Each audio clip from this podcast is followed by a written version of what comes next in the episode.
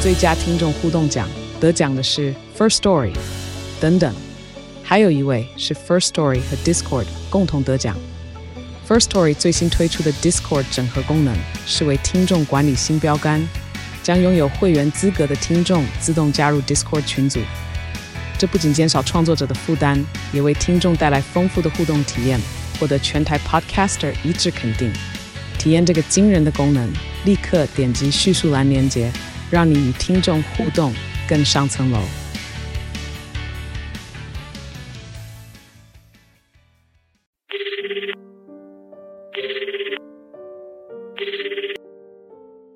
喂，你好，这里是如果电话亭，请问你今晚有什么事吗？今晚我们会在这里接通妄想的电话亭，欢迎大家跟我们一起来开开脑洞。毕竟这个世界缺少梦想，但更需要一点妄想。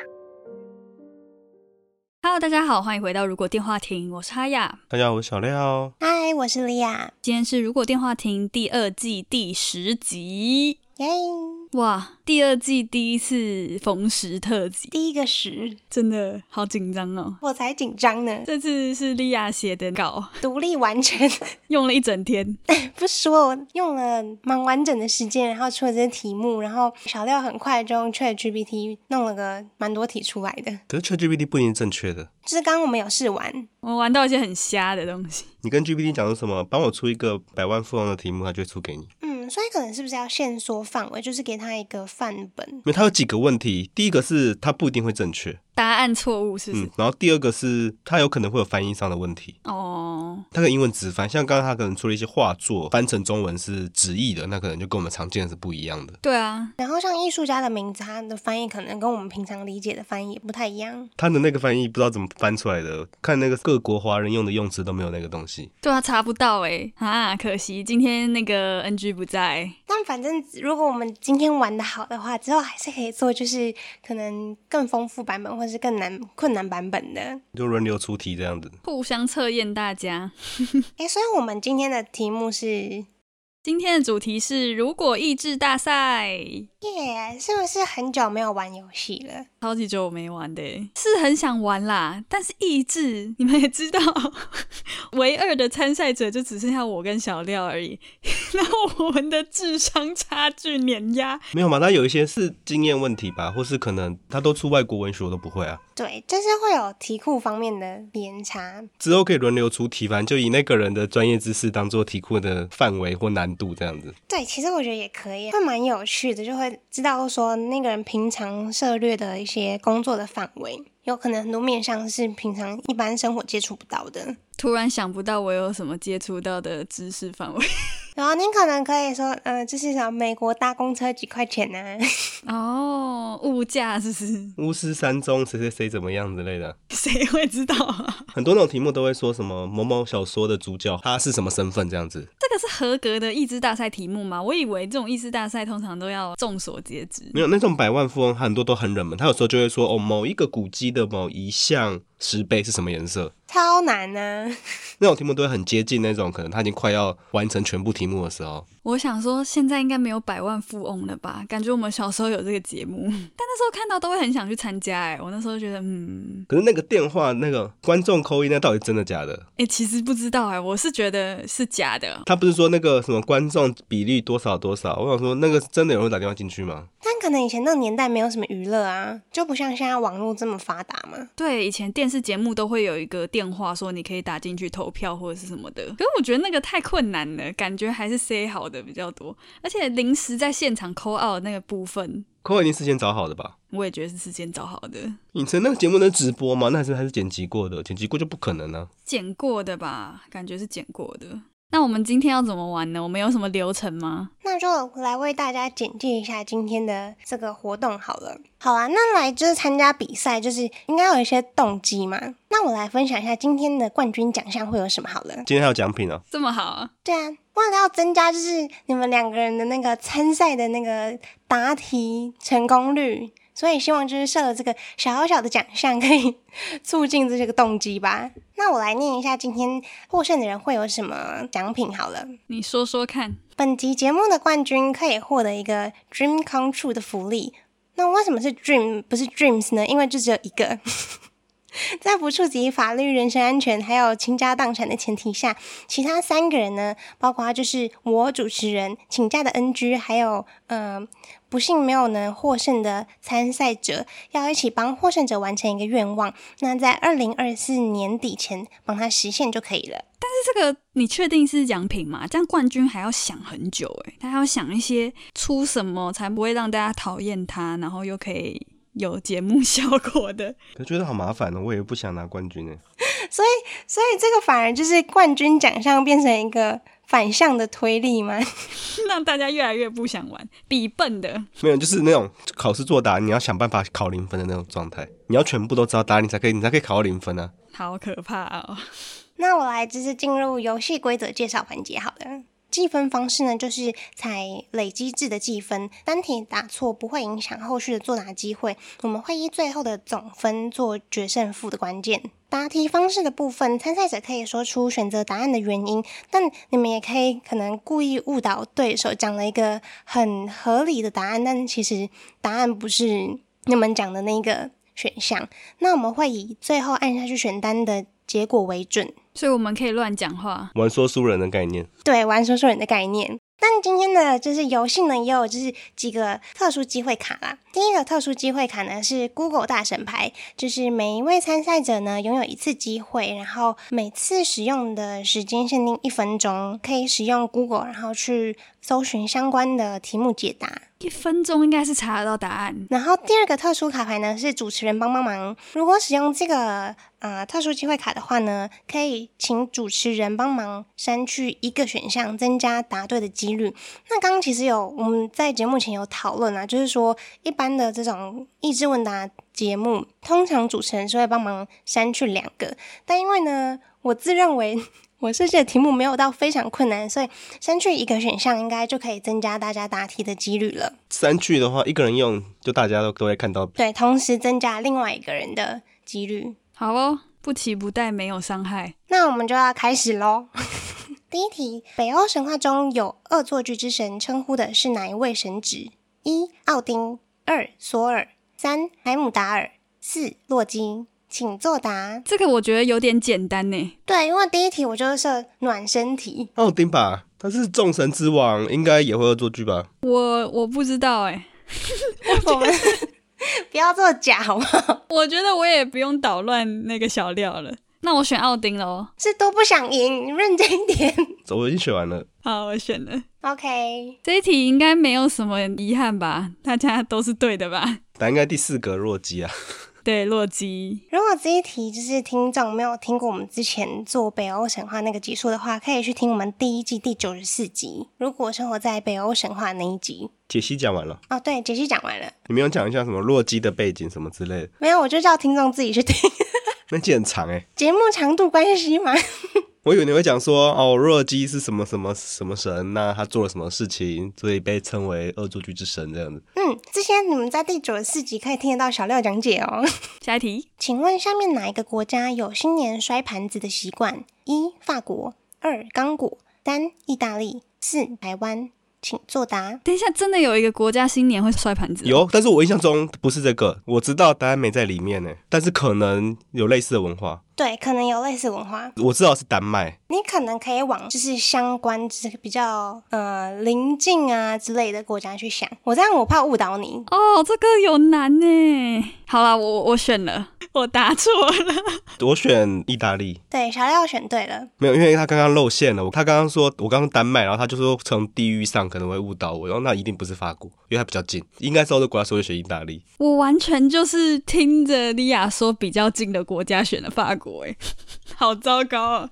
那让我来分享一下，就是小廖记得确实没有错，在丹麦、西班牙还有意大利南部这些国家呢，会有就是新年摔盘子的一个传统。那这个象征呢，就是把过去一年的厄运摔破、摔坏的象征。好，我们进入第三题，为什么市售杀菌酒精浓度只有七十五帕，而不是一百帕呢？一，为了降低成本；二，一百帕酒精无法渗透细菌的细胞膜；三，蒸发速度太快，来不及杀菌。四、浓度过高有爆炸危险。请作答。作答完成。开始要进入一个乱猜的环节。可是这个在过去两三年，应该新闻或是相关的健康报道都会讲，因为那时候疫情期间嘛。这酒精非常的常见，变成有点像是我们生活必需品。 我又查错了，谢谢大家。阿雅是选什么？啊我写浓度过高爆炸，浓度过高是我自己瞎掰的答案。那答案是什么？我答对，正确答案呢是一百帕的酒精无法渗透细菌的细胞膜，因为当高浓度的酒精与细菌接触的时候，细菌的表面会快速形成一层薄膜，那这层薄膜会阻止酒精渗透到细胞内部，就没有办法达到杀菌的效果，所以市售的酒精才会把浓度调在七十到七十五帕，但如果是低于七十帕的话，就没有办法彻底杀死细菌。大家知道为什么我会觉得我一定会输吗？因为我觉得我是生活白痴， 没有认真在看、关注任何事物还有新闻的人。 嗯莉亚都出生活题，出题者也是本集的风格嘛，我们就是挂号莉亚篇这样子。可以，好，下一题，台湾本岛面积约为多少平方公里？一三万六千平方公里，二五万平方公里，三七万两千平方公里，四四好难念哦， 六万六千六百六十六平方公里，谢谢小廖。 一定不是四。六六六六六，蛮适合台湾的啊、好了，这一题我知道答案了， 你看啊，哈雅，你可以有一点信心吧？谢谢让我得一分，应该三万六吧？三万六吧。那大家有信心的话就选下去。这我就记得地理课考试有考过，哦，是我是从那些政治人物的广告，他就是什么什么三万六千平方公里，多少个乡镇，多少个县市，候选人什么到处关怀这样子。其实我自己，我自己要老实说，我出这一题的时候我是不知道答案的。那你选六六六六六，六六六六六，好，下一题。如果电话亭第一季第八十三集，莉亚想卖给迪士尼的剧本中，故事的主角为谁？一织女，二虎姑婆，三孟婆，四土地公。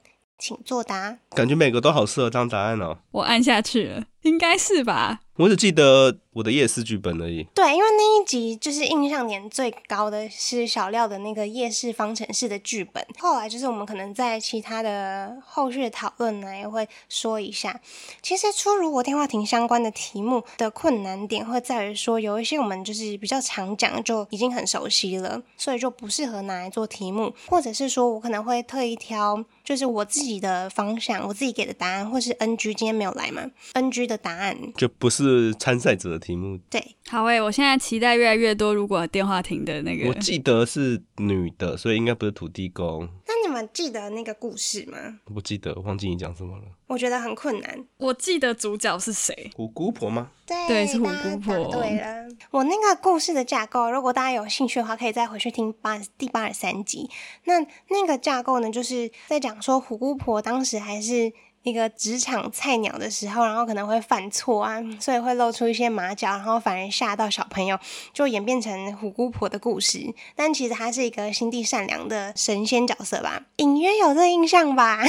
好像跟我刚刚想的记忆不太一样。那你的记忆是什么？我一直把它连接到那个煮一些什么手指饼干，那个好像是 我跟糖果屋混在一起了，对，跟糖果屋混在一起，或者说不是牛郎织女，他们跟那个七夕那一集混在一起。很容易跟其他混在一起耶，很容易啊，因为我们其实出很多故事相关的题目。又很像。嗯，好，那我们进下一题。请问农民历中二十四节气排在清明之前的是：一冬至，二小满，三春分，四谷雨。请作答。答案锁定，我觉得我会猜错，但我也没有想要用求救，因为我觉得好像用了也没 用。还是你要用 Google？不是啊，Google 我觉得很难查哎。啊，你就查二十四节气，应该查得到。很快啊，因为其实你现在也才差小料两题而已。这个是一定查得到的东西啊。对，好，我我用好了，反正就就用了之后就需要靠自己了。好，那我现在开始帮你计时一分钟，真的找得到啊，我觉得很恐找怖哎。得到啦。没有，你那个东西一定是那种维基百科会列时间表一排下来的那种。嗯，啊，好，那这题小料知道吗？我知道啊，我一下打完了。对啊，你看他也不到三十秒内就查完欸嘞、哦，因为我本来是想要选古语，因为我不太确定古语是那我帮大家讲一下好了，就是这一题的答案是春分。那春分的话会大概在国历的三月二十一号左右，那国语的话会是在后面四月二十号左右的时间。然后呢，再接下一个会是小满五月二十一号。最后呢，就是大家很比较熟悉的冬至嘛，因为要吃汤圆，会在接近圣诞节十二月二十二号那附近。好，让我们进下一题。诗圣是杜甫，那书圣是哪一位呢？一王羲之，二王维，三颜真卿，四柳公权。请作答。为什么还要讲一个师生是谁啊？增加题目长度。捣乱你，然后我确定了，我选我印象中最有名的我不确定。书圣，是指写书法哦，不是看书的圣人这样。哎、小廖很好哎、小廖有帮忙。哇，你人很好哎，我刚刚有在想说要不要讲这个事情，可是都蛮有名的啦，所以我也是选我感觉印象中最有名的。好啦，我我我我选这个好了。耶、恭喜大家答对，答案是王羲之。如果说论有名的话，如果我自己选，我可能也是会选王羲之哎，因为王羲之故事很多啊，什么东床快婿啊因，为感觉很多那种古玩的片都会说哦，这是什么王羲之的字帖什么之类的，对对对对，什么《兰亭序》啊，珍藏这样子。但我刚刚本来是想差点想选颜真卿，可是是因为王羲之是比较古老的人。 就是前辈的概念。嗯，好，下一题，下一题是数学题，啊，请问正八角形的每个内角是几度？一一百二十五度，二一百三十五度，三一百三十度，四一百五十五度，请作答。我算一下欸，对啊，要算一下哎，可以用计算机吗？ 不行吧？那不就是作弊了？啊，这个要心算哦。因为我用计算机算跟 Google 是一样的意思。好，我选了。我选一三五，你们两个都答对、欸，证明说你们都记得这个东西怎么算。就是多边形就会切几个三角形嘛，几边形就减二。对我也是记得减二，小廖可以帮我讲解这题吗？对对，可以。八边形就有六个三角形，那一个三角形的内角和是一百八，所以一百八乘以六是一零八零，一零八零除以八是一三五。 哦，你不知道吗？我是直接看了一个公式这样子，因为小时候会背那个公式啊，呃，几边形的图形可以切割成几个三角形是固定的。这样很好懂哎、欸，这其实就不用背公式，就是你知道像小廖这样子的思考方式就可以算出来。好，我们下一题。下一题，厕所清洁剂不能与何者一并使用？一、漂白水；二、苏打粉；三、热水；四、可乐。请作答。厕所清洁剂，不会是可乐吧？可乐好像也是可以拿来打扫洗厕所，因为好像厕所那种水渍尿渍好像都是碱性的，所以好像拿酸性也是可以的。但啊我觉得苏打粉应该也是可以。没有，他说不能，不能应该是会有意外的，可能他清洁力不够，但是不会出意外，应该就没事。就是可能洗不干净，但是也不会怎么样这样子。嗯，可是漂白水感觉侵略性比较够，是不是？那我这边讲一下好了，这边厕所清洁剂指的会是厕所清洁剂中含有盐酸的这个成分。强酸不能跟强酸不能跟强碱，苏打水是弱碱，可乐是弱酸，热水是中性。我选选好了，我是本来就想选漂白水啦，不管了。哦，选对嘞，我本来知道，因为之前生活经历中有差点误用漂白水跟厕所清洁剂一起使用。那为什么不能够合并做使用？是因为漂白水里面的氯会跟清洁剂有盐酸成分的清洁剂产生化学反应，那会让氯气释放出来，氯气就是会有毒，所以呢，人体接触会有危害。会引发那种，如果严重的话，啊尤其你在那种比较密闭、没有抽风的厕所里面，就会有肺方面啊、肺水肿、呼吸的问题。就氯气有毒了。下一题。下一题，人的音域有高有低，请问取决于何种构造的影响？一、声带肌力强弱；二、咽喉声门大小；三、声带薄厚；四、咽喉声门形状。请作答。刚好我现在声音就比较低，我现在是感冒状态那我觉得你鼻音有越录越重的迹象欸诶，啊，比较重，可能是因为我体我体感选择好了。这题我会选择它跟声音有关，就刚好我们是录 podcast 嘛。很认真诶，很用心欸诶。可是我觉得很尴尬，就是大小跟形状不就是差不多意思的东西吗？有大有小，就是不同形状啊。所以你觉得两个答案冲突的，所以你要把它删掉。对啊，你可以这样思考啊。好了，我真的是选声带厚薄。对，三对了，好、我也答对了。确实是声带。然后因为人的那个发音跟整个头颅腔啊，还有胸腔的共鸣也有关系，所以那个机制其实是很复杂的。但如果比较简单来讲的话，就是声带比较长啊、比较厚的人，他天生的音域会相对比较低一点。好，下一题，英文题，请问下列哪句英文俚语有讽刺人的意味？一，a piece of cake；二，a couch potato；三，as busy as a bee；四，a knockout。请作答。其实我也不太确定 怎么办。我想说，出了一个数学，所以要出了一个英文。你这个题目我用删去法，感觉不会删掉我想要删掉的东西。小奥，你要使用你的机会卡吗？我要用删去，那我帮您删第四个 a knockout，好，哦好像没有什么太大意义。没有差别吗？答对了吗？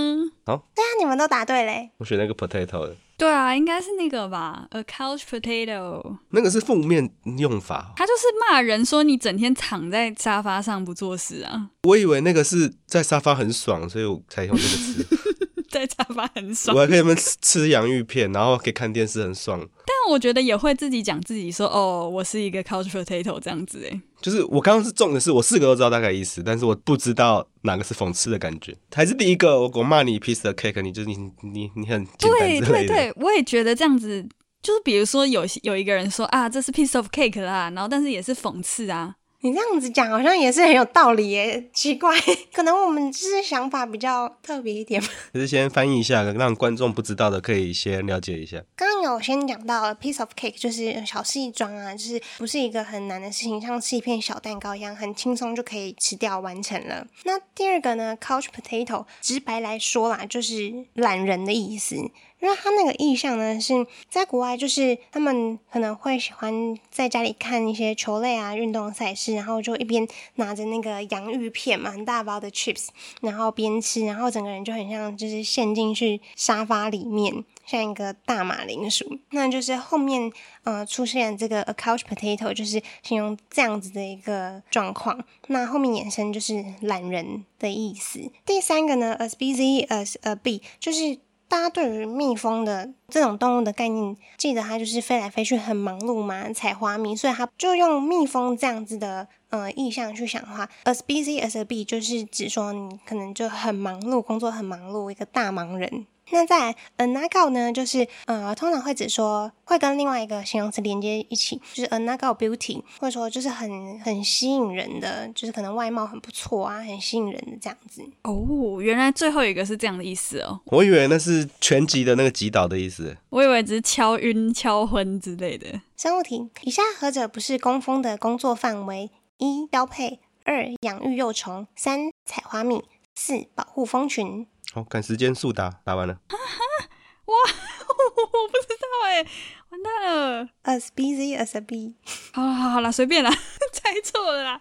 答案是交配。交配呢是雄蜂的工作，雄蜂会跟女王蜂交配。那工蜂的话，它就是有点像劳工的工作了。工蜂要照顾小孩哦。对，工蜂就是它会做任何的杂事，但它没有生育的任何功能。哦，好，那我们进下一题，请问 Hollywood 标志原本是哪种产业的广告？一、伐木业；二、采矿业；三、加工出口业；四、房产业。请作答。我有看过这个，但是我一点都不记得哎。跟电影没关系哦。没有关系，但我真的这我要乱猜嘞。好了，帮我帮我删去一个， 嗯，谢谢。好，那我这边呢，帮大家删掉伐木业，那就比较好猜了。可是我觉得我会猜错哎，我原本想选伐木，因为 wood 对不对？对啊， 我想选这个，我不管了，我想选这个， 我只是想要选这个， 但我觉得会 错。哎，我觉得有一个好像不是，那我二选一，我猜对了，哎，你们都选对。我选房产。对，房产业。这个字标最初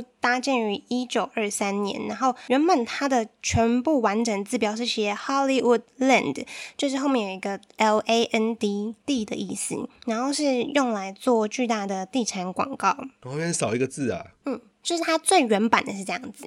好，我们下一题，请问古埃及人建造金字塔时常吃什么食物补充体力？一、香蕉；二、枣子；三、大蒜；四、巧克力。请作答。巧克力没有这么早吧？我有两个想法，就是二选一这样。为什么我一直觉得会是大蒜啊呢、枣子感觉很多水呢，我想选大蒜。好，我选枣子，错了，真的是大蒜哦。所以是小料选大蒜吗？对，居然是大蒜，那大蒜干干的，跟他们那边也干干的。那其实，在古希腊的时候，就有运动员会利用大蒜来提高耐力。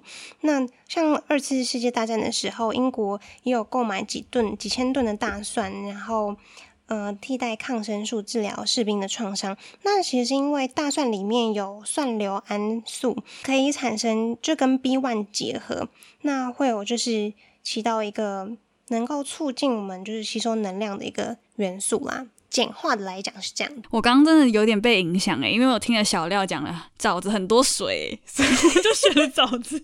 我说很多水，所以装不出来啊。啊、因为在埃及嘛，北非可是也有干的枣子啊，像非洲也有啊，我脑袋里面是很湿的啊，所以我就没有选它。好吧，哇，被影响了，不然真的差点要选哦大。哦。好，我们下一题。狗的种类繁多，下列品种与原产地的配对何者错误？一、拉布拉多配加拿大；二、腊肠狗配德国；三、吉娃娃配英国；四、西施犬配中国。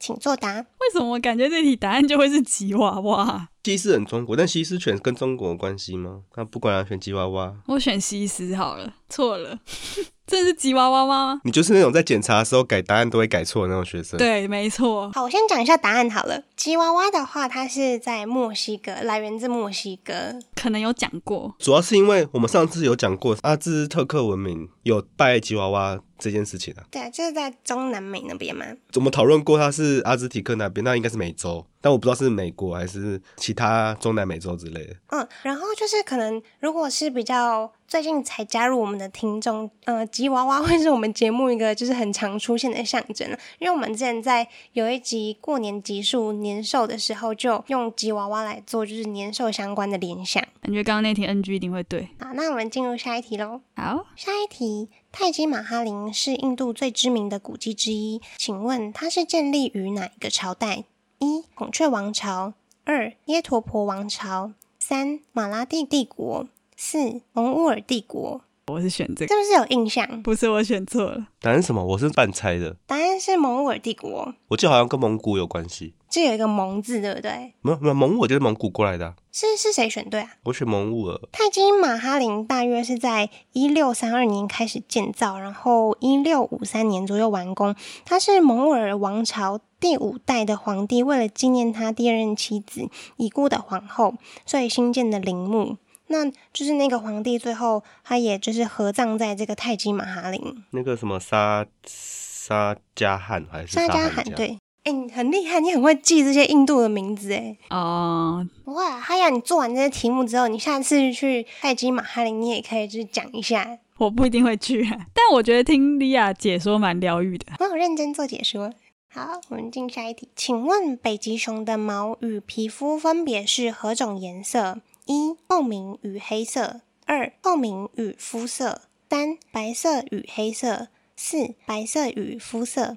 请作答。第一个是毛的颜色，对，前面是它的毛色，后面那个颜色是肤色，就是毛底下的那个颜我色。要申请 Google 好，那我这边帮你计时，你准备好了吗？可以。请开始。这样子的话，你们各自都有用了主持人删去卡跟 Google 卡了。我直接选的，好、我 OK 了。答案是透明跟黑色。就我这边讲一下答案好了。北极熊的毛发其实是一根透明而且中空的毛管，那光线会在细管里来回反射，所以我们看到可能就是会以为它是白白色。那它的皮肤呢其实是黑色，就是容易吸热，这样子就是可能可以帮助北极熊就是储存一些太阳的热量。我是知道它的皮肤是黑色，然后我印象中它的毛好像有人说不是白色，但我刚刚不确定，所以我才要申请 Google 确认一下这件事情。好，没事。我刚刚不知道为什么眼馋，我一直想选黑色，但我在我脑袋中放反了。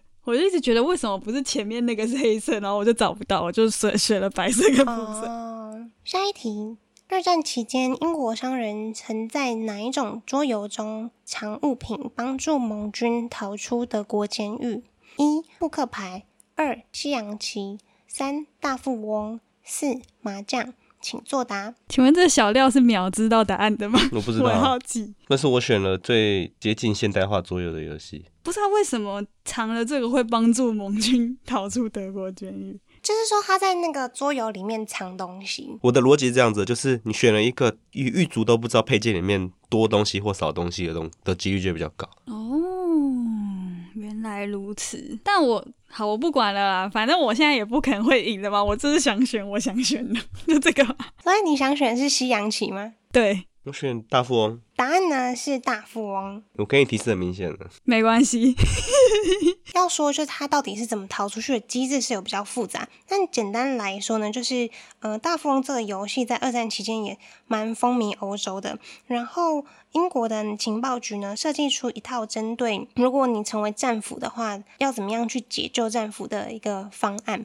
那就是说他们有设计了一批特殊的大富翁机器，那这个机器就是里面会有真正的逃跑地图，然后可能跟一些小刀啊、指南针，还有钱币，就真的是你逃跑。遭楼的时候可以用的外形上面呢，也有一些明显的标志，可能在它那个大富翁不是有图板嘛，有地图上面会有一些红色的点点，那那个就是他们可能会用来暗示说你的逃生路线哦，下一题，如果电话亭第一季第七十三集，NG 想设计的发明是：一、自动洗澡机；二、物品归位机；三、自动洗手机；四、考试出题机。请作答。七十三集是发明的，什么如果要发明家之类的，如果要发明一样东西，对，我想一下，让我思考一下， 怎么我记得是很懒人的东西，这是很懒人的东西，但是因为我们那时候有讲到一个什么衣柜，然后要集体让他那个卖那个衣柜里面的衣服这种东西，可是它没有这个选项啊。还是其实有一个是我讲的啊，好难哦。自动洗澡好像是被嫌弃，说你丢到洗衣机里面旋转就好。为什么我觉得自动洗澡机是我还是莉亚还是什么有讲出来这件事情？我记得没有自动洗手，这没有没有洗手，谁要自动洗手要干嘛？好啦，自动洗手是因为就是我知道 NG 喜欢洗手，绝对不是考试出题。那我选物品归位。我也是想选物品归位，好，恭喜两位答对。那时候的时空背景是 NG 要就是整理家里的东西，然后就说哦好希望现在就是有东西可以就是自动归位啊，然后就是可能他拿什么书出来，然后他会自己回去。其实他在那个节目里面没有真的就是讲说这个东西叫做物品归位机，但就是是想要有这样类似的发明。嗯，请问，把叶放在头后方稍微露出的拍照姿势是源自于何处？一、卡通；二、韩剧；三、电影；四、历史文物。头后方，你知道这个是什么姿势吗？你是放在人的头后方吗？对，人的头后方，很多就是女团拍照的手势啊，不是会把手绕到头后方，然后微微的露出两根手指头在头顶上面，冷知识哎、好难哦、很冷，对不对？应该不是历史文物啦，应该是流行文化有关，所以应该是另外三个选一个。我很想选韩剧，那不管了，我要选韩剧了。我以为哈雅会知道欸诶、我们脱节，是我们太年轻，还是我们太老？这是比我们之前，还比我们之后的文化。应该是我们太老。好啦，我也猜韩剧，反你选韩剧，你已经选了是不 我是？选了，我选了，可是我我不管啦，我我刚开始就是想要选韩剧啊。答错了。他说你连胜失败，是卡通。这个卡通呢，就是我必须承认我自己也没有看过的卡通。大家可以去 Google 一下，它叫做《Pololo 淘气小企鹅》，它里面有一个角色是粉红色的海狸，然后是一个小女生的海狸，她会比这个姿势。后来就是很多韩团呢、明星就开始学她这个拍照就是姿势，我知道韩国 Pololo 很有名，但是红楼是什么东西啊？这真的很冷门，对不对？这不是冷门，这是时代鸿沟，你知道吗？你如果问说什么现在最流行的爱心手势，一个全新的，然后是出自谁，我就知道。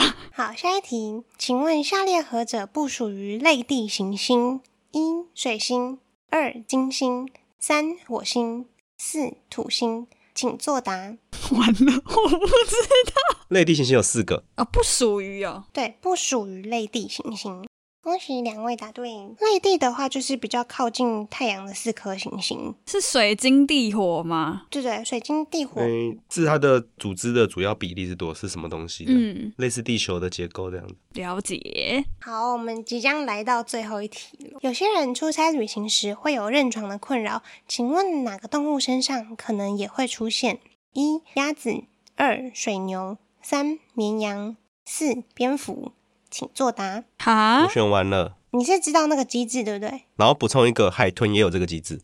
好不妙哦，感觉小廖在给我提示哎。呃，我觉得没有， 那 好啦，不管啦，既然就是这个了，不对，反正是鸭子。对，因为刚刚小廖那个提示就是说，鸟类呢跟海洋哺乳类，海豚是海洋哺乳类嘛，经常是呃一半的脑袋在休息，然后另外一半是保持警觉的状态下。虽然你看起来它是在睡觉，但其实它另外一半边是有警惕在运作的。海豚我知道，然后我就一直觉得是水生动物，所以才选水牛。虽然鸭子好像也算是，然后像是比如说鸭子，它们站一排睡觉啊，如果左右两边有同伴入睡之后，脑袋都会停止运作，因为就比较有安全感嘛，因为旁边都有你的同伴，它就不用去做警戒的动作，所以它在比较熟悉的环境是会比较容易休息到的。对我们恭喜小廖成为如果电话亭益智大赛本届冠军，恭喜！哇，真的假的？哇，运气很好哎、都猜对。这个时候就不用谦虚了，因为你要开始想你到底要出什么那个冠军奖项。还有这个东西啊，哎、对， 你可以好好想啊，好好想一下， 下一集再回答也可以。 反正大家也可以自己试看看会不会这些题目。对，大家可以试一下这些题目，那就是也可以再跟我们分享你们的游戏感受。没有，就是看你们对了几题，或是你们觉得哪几题的题目是错的， 可以纠正我们。好，今晚的通话差不多要告一段落了。如果觉得我们节目还不错的话，每周三在 Spotify、Apple Podcasts、Google Podcasts、KBox 等各大平台都可以收听到我们节目，也可以在 Discord 跟我们聊天互动。不要忘记追踪我们的 Facebook 粉专、Instagram。那么就下周再通话喽，拜拜。拜拜拜